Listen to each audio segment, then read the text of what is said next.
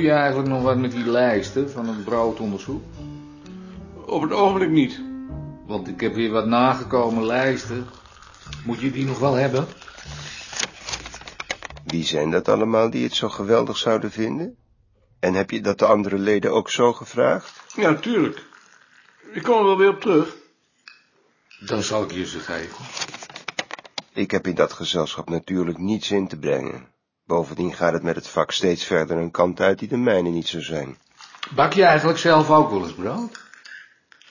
Want, want eigenlijk zou je dat toch moeten doen. Nee, ik niet. Zien wel. Ik bak al mijn brood zelf. Van die, van die grote broden. Heerlijk. Veel lekkerder dan het brood dat je in de winkel koopt. Hoe kom je dan aan het meel? Kopen. Dat haal ik bij een boer. Bruin brood? Ik zeef het ook wel eens. Dan krijg je van dat Zeeuwse brood. En roggebrood, dat bak ik ook wel. Maar het moet veel langer in de oven zitten. Ja, 24 uur. Nee, nee, dat is Fries. Ik bedoel dat bruine roggebrood. Busbrood. Oh, dat. Het merendeel gaat aan mij voorbij. Sinds de filologie definitief is afgezworen. Dat maakte mijn moeder in de oorlog. Ik meende overigens dat het bulletin verband met de bezuinigingen wel aan zijn laatste jaargang zou zijn begonnen. Fries roggebrood, heb ik ook wel eens geprobeerd. Maar dan moet je die korrels breken, dat kun je niet met gewoon meel doen. Nee, dan moet je de korrels breken. En hoe doe je dat dan? Oh, heel makkelijk. Daar heb ik eh, zo'n vijzel voor met een stamper. Alinea 2 van je brief heeft me pijnlijk getroffen. Je hebt inderdaad niet goed begrepen dat ik nu zou hebben overgeschakeld op een vereenvoudigde titelbeschrijving, zoals jij dat noemt. En wel heel eenvoudig omdat dat me niet gevraagd is. Ik heb een en ander op jouw verzoek in een korte notitie ten bate van de heren commissarissen op papier gezet. En ik neem aan dat zij op basis daarvan een beslissing zullen nemen. Zolang ik niet hoor dat het voortaan zo moet of niet meer hoeft, ga ik op de overeengekomen wijze voort. Bovendien is het echt niet zo dat ik van de ene op de andere dag kan overschakelen.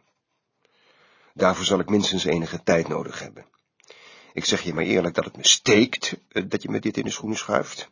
Ik krijg het gevoel dat je in het werk waaraan ik naar eer en geweten bezig ben, onvoldoende serieus neemt. Even pijnlijk vind ik het, dat je het oordeel van Barger hebt laten navertellen door niemand minder dan de heer Beerta. Ik draag B. op mijn manier een warm hart toe, maar vraag me ernstig af of hij de meest gekwalificeerde persoon is om je mening aan te toetsen. Ik zou zeggen, vraag het Barger zelf. Misschien kunnen we daar beide voordeel mee doen, als je het mij weer navertelt. Overigens, als vanouds, met hartelijke groet, Freek. We zochten je net, we hebben een vragenlijst over de benamingen van de bliksem gemaakt. Voelen jullie er niet voor om daar wat vragen over eh, volksgeloof en volksgebruik aan toe te voegen? Dan maken we er een, een gezamenlijke lijst van. Mijn eerste les ging over de bliksem. Dat is helemaal prachtig, dan kun je die vragen nog eens stellen.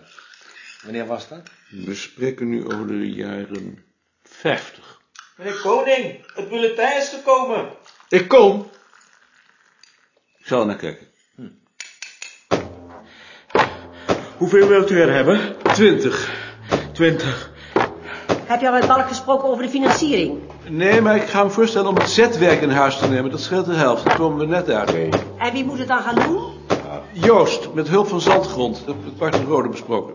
Die berekening wil ik eerst nog wel eens zien. Tuurlijk. En denk je oh, ook nog aan de nieuwe taakbeschrijvingen van Lina Gert? Ook daar denk ik aan. En het hoofdbureau wil nog een vijfjarenplanning van het personeel hebben. Wat is dat nou voor zin? Er wordt er bezuinigd? Ja, dat begrijp ik ook niet. Dat gaat gewoon door, schijnt het. Ik zal het maken. Ja, nieuwe nummer van het bulletin. Dank je.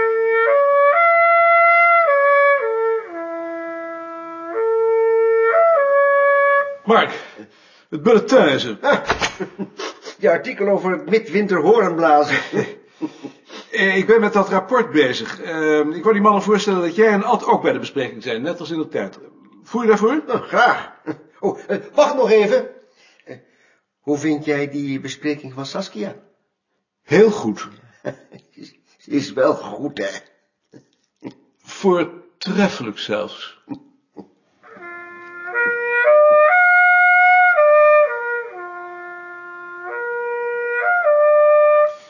Jaring, ik heb een eh, brief van Freek gehad. Ja, Ehm, wat moeten we daarmee? dat zal moeilijk worden. Hij zou veel sterker staan als hij zelf de conclusie trok. Door het probleem op het bord van appel en box te schuiven, ondermijnt hij zijn eigen positie. En die van ons. Misschien is dat allebei ook wel de bedoeling. Het zou best eens kunnen. Eh, heb jij die titelbeschrijvingen die ze nu maken eigenlijk wel eens bekeken? Met al die kleurtjes en lettertypes? Niet zo uitvoerig. Misschien is het goed dat je dat voor die vergadering nog eens doet. Dat zou eigenlijk wel moeten. Nieuwe nummer van het bulletinizer. Jantje begon weer over de financiering. Eh, Ik heb me vast voorbereid op ons plan om de zaak in huis te halen. Eh, we moeten ook nog vijf jaar een plan maken voor het personeel, maar daar spreken we nog wel over.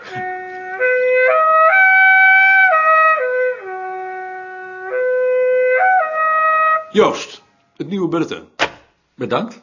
Dat voor Ed zal ik me op zijn bureau leggen. Geen probleem. Jullie hebben niets meer van hem gehoord? Inderdaad. Als jullie iets aan hem doen, waarschuw me dan, dan wil ik graag meedoen. Afgesproken.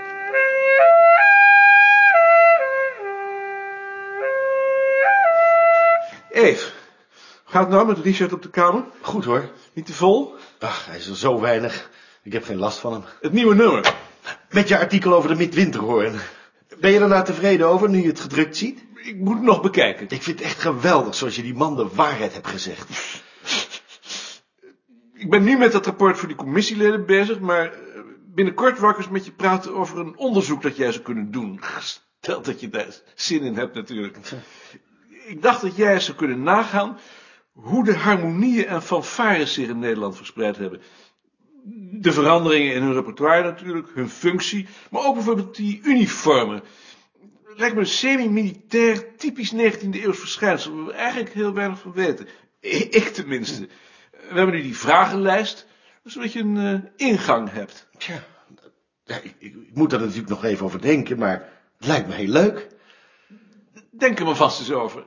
Eh, En zoek wat literatuur bij elkaar.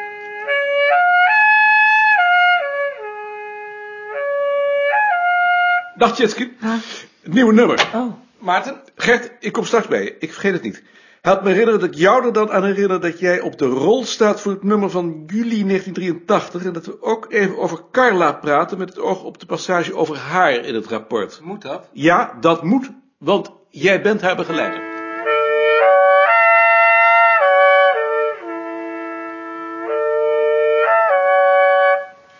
Ad, ik heb een brief van Freek gehad. Die moet jij ook maar even lezen. En Bart, ik heb hier een lijst van volkstaal over de bliksem. Heb je tegen mij? Ja, tegen jou. Eh, Huub Pastoors vraagt of wij daar geen vragen aan toe kunnen voegen. Zou jij daar eens naar willen kijken?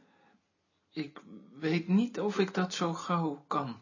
We hebben er al eens een lijst over uitgezonden. Het eerste jaar dat ik hier was. En er zijn daarvoor ook al eens vragen over gesteld. Misschien kun je die eens bijhalen? Ja, dat wil ik wel op me nemen, maar ik ben bang dat ik er niet veel aan zal kunnen doen. Dat zien we dan alweer. Eh, heb jij nog even? Ik hoor dat jij met dat rapport voor de commissie bezig bent. Mag ik ook weten wat je daarin over mij meedeelt? Dat laat ik jullie natuurlijk lezen. Het is een concept. Als het af is, vergaderen we erover.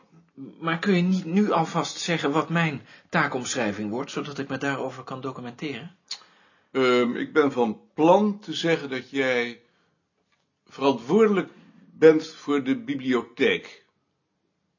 Ik weet niet of ik het daar nu wel mee eens ben. Maar dat is toch, toch een beetje de belangrijkste taak? Het is wel mijn taak, maar ik voel me niet verantwoordelijk. Nou, ik proberen wat anders te formuleren. Maar ik heb toch wel de ruimte om te zeggen dat ik het er niet mee eens ben? Tuurlijk, als je het er niet mee eens bent, dan kun je een andere formulering voorstellen. Mits het maar past in het geheel.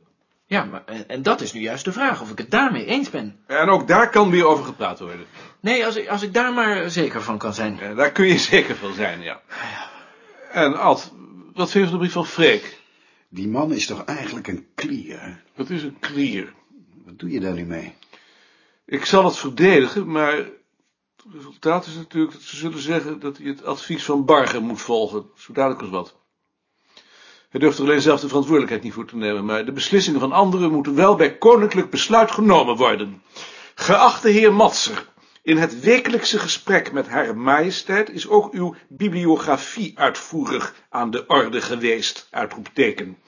Hare Majesteit is van oordeel, in overeenstemming met wat u zelf ook al oppert, dat de methode Barger in dit geval de aangewezen weg is, punt. Met de meeste hoogachting, punt, de minister-president, punt.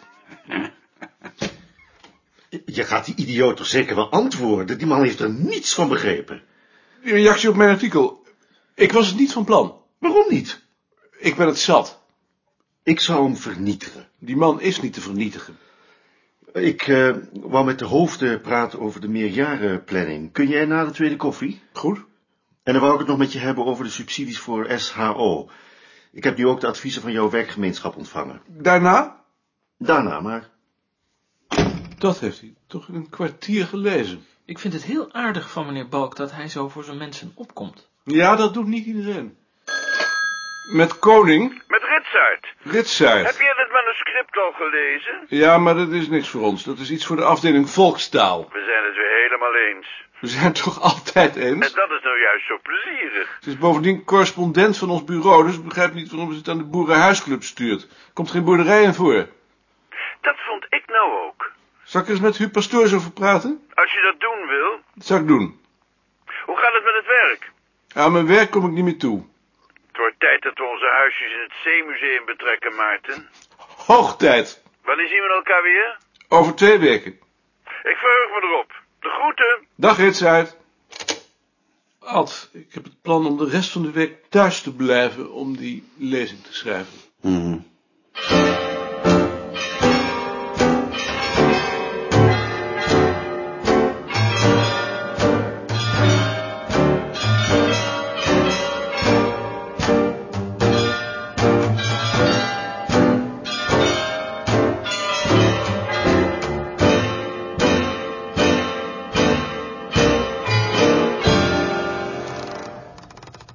Ik kom tot de slotsom. Punt. Het boerenhuis is een van de eerste onderwerpen uit de materiële cultuur waarvoor in het laatste kwart van de vorige eeuw belangstelling ontstond. Men zag het als een afspiegeling van het volkskarakter, zonder zich rekenschap te geven van de veranderingen die het in de loop van de voorafgaande eeuwen had ondergaan. Toen men zich daarvan bewust werd, richtte de aandacht zich lange tijd uitsluitend op de bouwtechnische ontwikkeling.